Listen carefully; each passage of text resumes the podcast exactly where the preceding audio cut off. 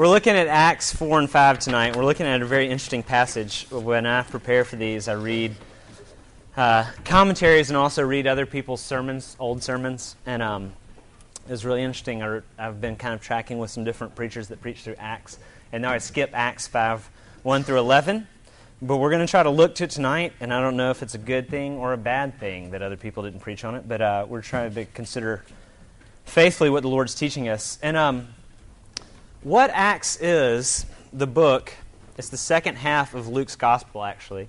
Luke wrote them together to the same guy, a friend of his named Theophilus.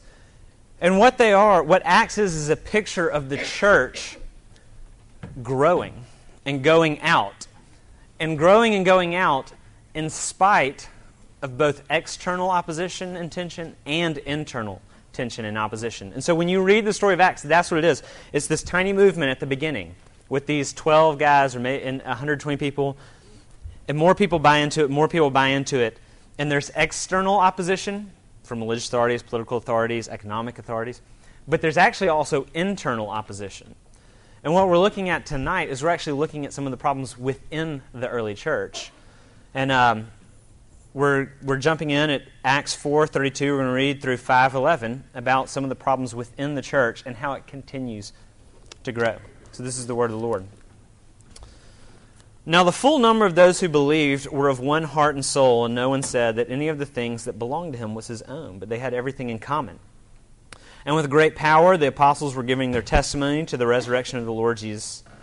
And great grace was upon them all. There was not a needy person among them. As many as were owners of lands or houses sold them and brought the proceeds of what was sold, and laid it at the apostles' feet, and it was distributed to each as any had need. Thus Joseph, who was also called by the apostles Barnabas, which means son of encouragement, a Levite, a native of Cyprus, sold a field that belonged to him and brought the money and laid it at the apostles' feet. But a man named Ananias, with his wife Sapphira, sold a piece of property, and with his wife's knowledge, he kept back for himself some of the proceeds and brought only a part of it and laid it at the apostles' feet. But Peter said, Ananias, why has Satan filled your heart to lie to the Holy Spirit and to keep back for yourself part of the proceeds of the land? While it remained unsold, did it not remain your own? And after it was sold, was it not your disposal? Why is it that you contrived this deed in your heart? You have not lied to men, but to God. And when Ananias heard these words, he fell down and breathed his last. And great fear came upon all those who heard of it. The young men rose and wrapped him up and carried him out and buried him. And after an interval of about three hours, his wife came in, not knowing what happened. And Peter said to her, Tell me whether you sold the land for so much. And she, said, Yes, for so much. And Peter said to her, How is it that you, agree, that you have agreed together to test the Spirit of the Lord? Behold, the feet of those who have buried your husband are at the door, and they will carry you out. Immediately she fell down at his feet and breathed her last. When the young men came in, they found her dead they carried her out and buried her beside her husband, and great fear came upon the whole church and upon all who heard of these things. The grass withers and the flowers fade, but the word of God stands forever. Let's pray. Lord, thank you for your word. And I pray now as we consider a passage that is difficult, uh, that is hard to think about, that confronts us, dear Lord, that shows us that you are the God of the Old Testament and the New Testament, that you didn't change, dear God, but you're still deeply concerned with what is good, what is right, and what is true. I pray that you would teach us, dear Lord, we'd be honest with ourselves, and your word would change us. Be with us, Holy Spirit. In your name we pray. Amen. If the purpose of Acts is to show us the church growing and, uh, and to demonstrate, and, and for the purpose of actually want, calling us to kind of and, and urging us to kind of get in on that movement, right? That's what it's written for. Then it's incumbent upon Luke to deal with reasons why people don't want to be involved in the church, right? He's trying, he's writing Theophilus and he's saying at the beginning of Luke, he says, I wrote these things to, so that you may be confirmed in what you've been taught, so that you will buy into this gospel thing. And so, for that reason, it's incumbent upon him to deal with the issues and the reasons why someone wouldn't want to get in on this. And there's probably no more cited criticism of the Christian faith than hypocrisy. Then Christians lead two lives. They're hypocrites. And that's what Luke is dealing with in this passage. he's dealing with, and, and inauthenticity has kind of plagued the church, um, not just now, but all throughout history. Elizabeth and I watched this mini series. It's based on a Ken Follett book called The Pillars of the Earth, and it's about the medieval Catholic Church. And um, all the clergymen are presented as these guys who, when they're with the kind of unsuspecting public and the trusting public, they're very pious and they do all the things you expect clergymen to do. But behind closed doors, you find out that they're just these kind of like ravenous politicians and power uh, kind of brokers and all this kind of stuff. And what they're about is about seizing power and wealth and those kind of things. And so that's kind of the way we, a lot of times we see Christians portrayed in media is, is that, okay, they preach this one message, but who they are is really, really different. And one of the things that happens in the church today, there's an article came out in GQ several years ago by a writer named Walter Kirn. And uh, in this article, this guy who's not a believer decides, I'm going to go live in Christian culture for seven days. And he writes, it's actually a great article. He writes this lengthy article about how he wore Christian clothes, listened to Christian radio, watched Christian TV, read Christian books. They had a Christian diet. Um, uh, read his kid nighttime stories from Christian books. What else did he do? It, it was kind of amazing how many different things he could surround himself with Christian stuff. And his conclusion at the end of the article was this Christianity has no substance. That what I experienced was actually just pop culture without the cuss words in it. That what the church is today, in its kind of marketing campaign to the world, is all right, we see pop culture generating numbers and getting youths involved, and so we're going to take out the questionable content and then and kind of baptize and bleach out that and then add some Jesus words. And this guy's conclusion at the end of the week is like, it's the most inauthentic thing I've ever experienced.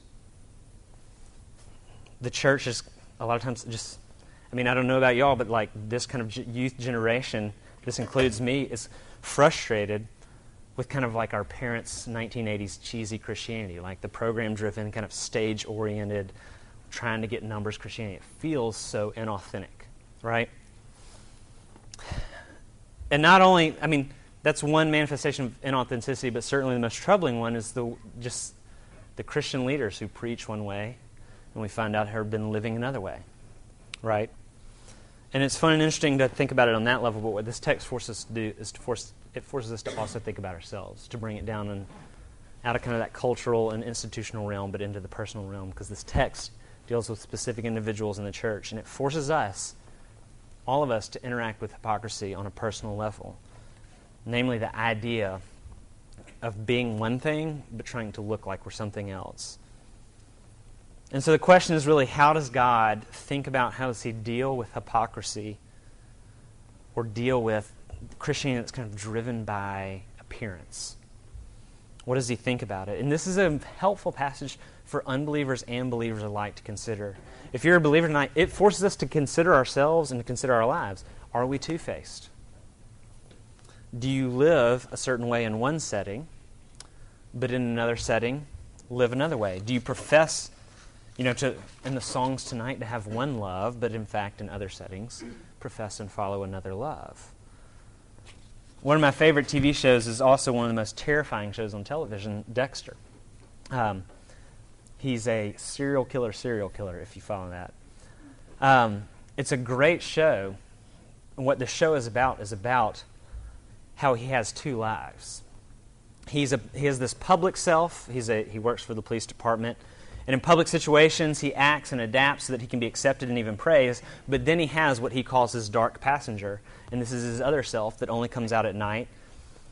And only the whole show is about the tension between the two lives that he leads and the stress of holding them apart, but at the same time always desiring that he could wish he could be one and fully known.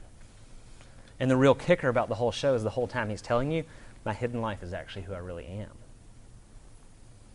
And as we consider, consider this passage, it forces us to soberly consider our own lives and actually forces us to consider that maybe our hidden life is actually who we really are. So it's good for believers, sobering, but it's also good for unbelievers because what I hope you see in this passage is a God who's ardently opposed to inauthenticity, to hypocrisy, to appearance driven Christianity, that he's just as upset, and he's, in fact, he's probably more upset than you are by people who pretend to be one thing when in fact they're another. So, what is it? What's happening in this passage? I read the previous verses from uh, 432 because there's a contrast going on. Sometimes the way we learn is we see what one thing is so we can understand the opposite of it. And that's what Luke's doing here. In verses 32 through 37 in Acts 4, he's giving us a picture of what the Christian community really ideally is like and operates in its best kind of circumstances. This is what it ideally looks like. They're described the full number of those who believed were of one heart and one soul. No one said that any of the things belonged to him was his own, but they had everything in common. They were sharing, they were one heart, they were one soul. You can't be one heart, you can't be one soul with someone else if you have another life, if you have another side, if you have another agenda. You can't be one with someone if you also have a separate life. This is, this is what causes divorce today, right? Two individuals call themselves one, but it gets revealed that one individual actually had a separate life. And you find out, oh, in fact, we were never one. You were always somebody else, right? Without hypocrisy, they can be one together. As long as anybody has a hidden life, a hidden agenda, a separate life, you can't be one. So he's giving us a picture of what it looks like when they're united in heart and mind, right? There's no guile, there's no pretense, there's no hidden, there's no separate agenda, there's no, well, while I'm here, I'm here, I'm all in, but I kind of have this other life as well, right? And of course, one of the primary ways we see their oneness is they're investing their life into this community. They're taking their physical resources and saying, with all of me, I'm all in. So much so that y'all could have my stuff. That's how one, that's how in they are. That's how much there's not another part to them. There's not another side to them that they've put in their whole life in. Literally, money. And so we get a glimpse specifically of an, of an individual in there. In verse 36, Joseph, who was called by the apostles Barnabas. And we have this a picture of an individual's generosity, what it looks like for him to be one. And what we're told is that he's a Levite, he's a native of Cyprus. He sold a field that belonged to him and brought the money and laid it at the apostles' feet. He didn't just put a couple of dollars in the offering plate. The guy sold real estate in order to support the church. This is a big, generous gift. They chose items that they own, investments, and they went to the trouble of liquidating them and giving to the church in order to care for people in need. And the reason why is simply because their brothers and sisters are in need. They weren't trying to purchase a reputation. They didn't want to become known. It wasn't for adulation or anything like. The church, and especially Joseph, just saw people in need and moved toward them in need out of compassion. That's why they did it. And he gets a nickname for it, right? He gets a nickname. His name's Joseph, but the apostles give him the nickname of Barnabas, the son of encouragement. You get a nickname because there's a certain characteristic or story that you portray. That's how we all get nicknames, right? Mark Ingram and Trent Richardson had a cool nickname till this past weekend. Now it's not really flying right now. But, um, but that's how you get it. It's because you become known for something. And his nickname reveals that he becomes known for being an encouragement. Because his giving is an encouragement. And what we got to remember about the nickname, the son of encouragement, an encourager, an encourager is not somebody who points to himself. What he becomes known for is for ushering people along, for being completely other oriented and moving them along towards something else beside himself, what we know to be is Jesus. Barnabas is known for being completely other oriented. So much so that he actually gets the nickname of being the guy who helps everybody a ton. That's his nickname. The picture here, y'all, is just needy people helping needy people because their Savior helped them when they're needy and still helps them. There's no double mindedness, there's no guile, there's no hypocrisy. And that sets up the contrast for chapter 5, 1 through 11. On the heels of this story, if you have your NIV, it says, and a man named uh, Ananias, I believe. But actually, the right word there is but a name, but a man named Ananias. Because he's contrasting them and he's bringing those two stories together. He's telling a story of one man and then another. And he re, in, in the story, we read the story. He, sold, he and his wife sold a piece of property. With their knowledge, they held back some of the proceeds and brought the rest of to the apostles' feet. And the apostle Peter questions him, Why have Satan filled you to lie to the Holy Spirit? Keep back for yourself part of the proceeds. When it remained unsold, it was yours. Did it not also remain yours? After, uh, was it, after it was sold, was it not at your disposal? Why is it that you have contrived this deed in your heart? Not lied to men, but to God. When he heard these words, he fell down and breathed his last. Is the problem that he didn't give enough money? Is the problem that there was a required amount of money he was supposed to give and he didn't give it? That's not the problem here. Peter's making it clear. He's actually, this is an important point. This is not teaching communism. Peter's saying, hey, when the property was yours and you didn't endeavor to give it to God, it was yours. This was never required of you. There was not a certain amount of money you had to give. It was always yours. The problem is this he sold a field so that he could be known for someone who sold a field and gave the proceeds to the church. But he decided to lie about how much he sold the field for. That's why Peter questions him about his deceit, right? He lied about what he got for the field. Now, why would he lie for the purchase price? It's because he wants to get credit for being someone who sold a field and gave all that money to Jesus, but he actually doesn't want to give all that money to Jesus. Because what he's doing, his goal here, this is what you have to pay attention to, his goal here is actually not to help needy people. Now, that's a byproduct of what his goal here is. His goal here is to purchase the kind of reputation that Barnabas had. He saw that and thought, I want to be somebody that's known like that, but it's going to cost me a ton. So here's what I'm going to do I'm going to sell the field, everybody will see that, but I'm not give them all the money because I think I can purchase that reputation with less money. He wasn't helping people in need. That was simply a byproduct of his purpose of saying, I want to purchase a Christian reputation with my actions. He's not generous. This is very much self oriented. And then the question is why is, it, why is this so bad, right? This is not your like evangelistic sermon that you're going to preach to an unbeliever for the first time. Like, oh, yeah, and by the way, sometimes God gets really upset with people and strikes them dead right? Why is it so bad? That's the question. How could God so severely punish someone for something that kind of seems kind of mostly just mischievous, right? The reason why is because God hates hypocrisy. Hypocrisy wants to look like something on the outside without having the heart on the inside. It is being something different on the outside than who you are on the inside. And God hates it. And so he displays in dramatic fashion how much he hates it. Ananias wants to appear as generous. He sees the reputation, he sees the nickname given to Joseph. The gift is not given for the purpose of aiding people in need, it's so he can get that image of being a Christian person, of being a generous person, because he sees it happen, right? And all the while on the inside, he's not concerned with the kingdom of God, he's concerned with his reputation and his comfort. Who they appear to be in their giving is very different from who they are in their hearts, and they're exposed. And here we see just how seriously God takes the sin of hypocrisy. Why does He take it so seriously? because hypocrisy destroys wholeness. It is the opposite of what it means to be human. It disintegrates the human being, the human soul, and the human experience. There's nothing more corrosive to what it means to be a person than to be a hypocrite right? Appearing one way at certain times and, in fact, being another person at other times, right? It's literally, you're, you're divided against yourself. You're literally disintegrating when we, and we've all been there, we're all there in some degrees, when we live as a hypocrite. We're literally, I'm, I'm here, I'm one person here, I'm another person here, and there's a tension between those two lives, right? We're at odds with ourselves because what we have inside betrays who we are on the outside. And there's nothing more destructive to the message of the gospel than hypocrisy.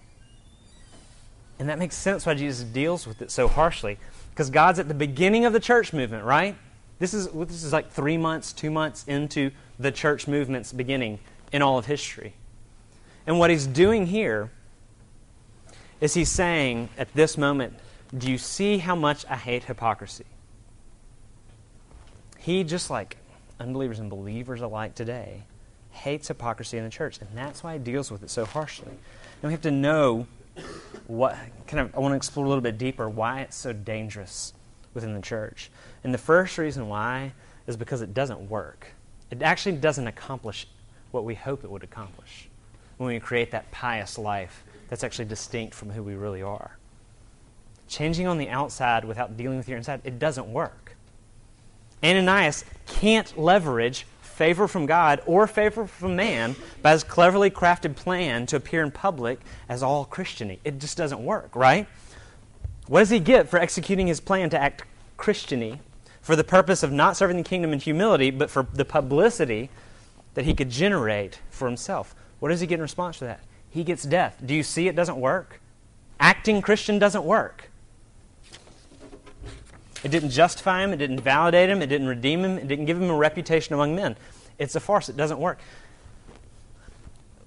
Again, pay attention to what happened. We got to remember what happens in the text. He does so much more than probably what any of us in this room have done. He doesn't put a couple bucks in the offering plate. He doesn't even write a check for his monthly tithe. This is what he did. This is anachronistic.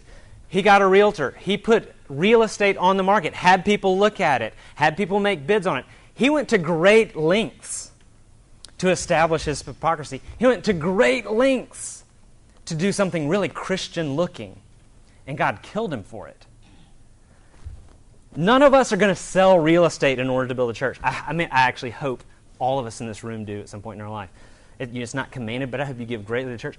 Odds are, not many of us are going to sell real estate so that God can build a church. This guy sells real estate so that God can build a church. It gets him nothing. We've got to be honest about ourselves for a minute and understand that we're all to some degree craving to act like this Christian image of who we're supposed to be, but within our hearts we're fiercely holding on to idols, to loves, to biases, to angers. These things we're tightening and clenching. We're clenching on tightly, and we want to be a Christian, but we don't want God to take those things away from us, right? Because we love those things dearly. So we want to staple some fruit on the outside and hopefully get a pass as being someone who acts like a Christian. This guy does something way more Christian than any of us will probably ever do. There's no pass. So we come up with methods to act Christiany on the outside because we don't want to change on the inside. In some ways, kind of a perfect illustration. This is silly. I don't care what y'all do with Facebook. Um, but Facebook is like the perfect kind of Hippocratic manifestation for all of us, a hypocritical manifestation for all of us. Because on Facebook, Facebook is all your good you and none of your bad you, is it not? It's interesting the way people talk on Facebook. It's all your best statements. You affirm all the best things. You defend great things. It's none of your stupid things you say, right? It's all your best pictures. You load up your pictures and you sort through them because you don't want any of the pictures that reflect poorly on you, right? Hopefully. I don't know. Employers are looking at it, just so you know. But, um, but Facebook is all of our good us and none of our bad us, which actually, when you think about it, that means it's actually not us. It's just our cleverly crafted kind of public image that we want everybody to buy into, right? What's interesting, here's what I'm not saying. I'm about to say something. Make sure you're not hearing me wrong. It's interesting how many times people appraise their spiritual health by the amount of time they spend reading Scripture. I'm not saying don't read your Bible.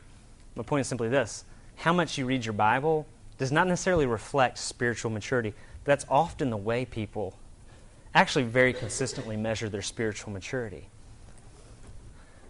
It's not listed in the fruit of the Spirit. Because you know what? You can read your Bible and not love Jesus. You, you can't be full of love and joy and peace and patience and kindness and goodness and long suffering and steadfastness and self control apart from having Jesus work inside of you. That's why those are listed as the fruit of the Spirit. That's why those are barometers for your spiritual health. You can fake those for a little while in front of a few people, but not for long. Those things well up deep from within inside of you. When someone works deeply inside of you, your heart gets changed. God doesn't care about our moral superiority complex. And you have to rest, you, you got to wrestle with go, what goes on in this passage because the guy does better stuff than any of us will do and it didn't work. And it didn't work because on the outside, hypocrites, people who know the deep love of Jesus, may appear similar in some regards, but it doesn't take long for a Christian or non Christian to see the difference between one person that's consumed with their moral superiority and their Christian activity list, the difference between that person and a person who's been changed deeply by being loved. And the key difference is one is arrogant and frowns upon bad people, and the other is humble and broken.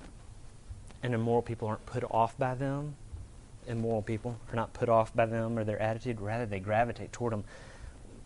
Within the Gospels, Jesus, when he deals with the hypocrisy of the religious people, the Pharisees, he tells them it's socially repellent.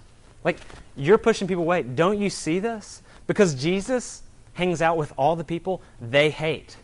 That when the gospel's at work, all the bad people gravitate toward it. Are we becoming a group of people that anybody can come to, that in fact gravitate toward because we're full of humility? Or are becoming a Christian bubble that's repellent to those in need of mercy? Do you see that hypocrisy? It doesn't work. It fails as a religious system, both in front of man and in front of God. But God takes it seriously, not just because it doesn't work, but also because it opposes the Christian gospel. The hypocrite's gospel is my moral superiority and my commitment sets me apart, right? At least the moral superiority I can demonstrate in, in some, some context, because in other contexts I'm actually someone really different. And if people saw that, I'd be rejected. But apart from that, I'm pretty religious. I'll live it, and it's what makes me me, and you should aspire to be like me and on the path that I'm on. I can give you directions how to do it if I don't turn you off with my arrogance and my pride and my judgmental nature. That's the hypocrite gospel, and Jesus hates it. If you don't believe me, read any time he talks to the Pharisees. His most venomous words are for the religious people who are faking it, who are changing themselves on the outside but have no love and have been changed by the gospel and have encountered the sweet mercy of God on the inside. Because the true gospel is broken people stuck in a mess that we made. It's my own doing. And He cleans us. And for something dirty to get clean, this is the gospel in its simplest form. For something dirty to get clean, something clean has to get dirty. And the gospel is not people presenting their goodness to God, the gospel is pe- people hoping that Jesus will present himself to God with all our dirt on him. And he does. That's what he does at the cross. And the hypocrite opposes the gospel of Jesus because the gospel requires an acknowledgement of your junk, a deep and thorough, so thorough that in fact it goes it actually goes beyond your bad and into acknowledging that all of your good isn't enough either. And only then does the healing of the gospel really occur. There's a great quote. Did I drop? Oh, here it is. From an English preacher named George Whitefield from the 18th century, and he makes this point. See, our problem's not just our bad stuff, our problem's our good stuff. Do you realize that the problem with Ananias is his good actions?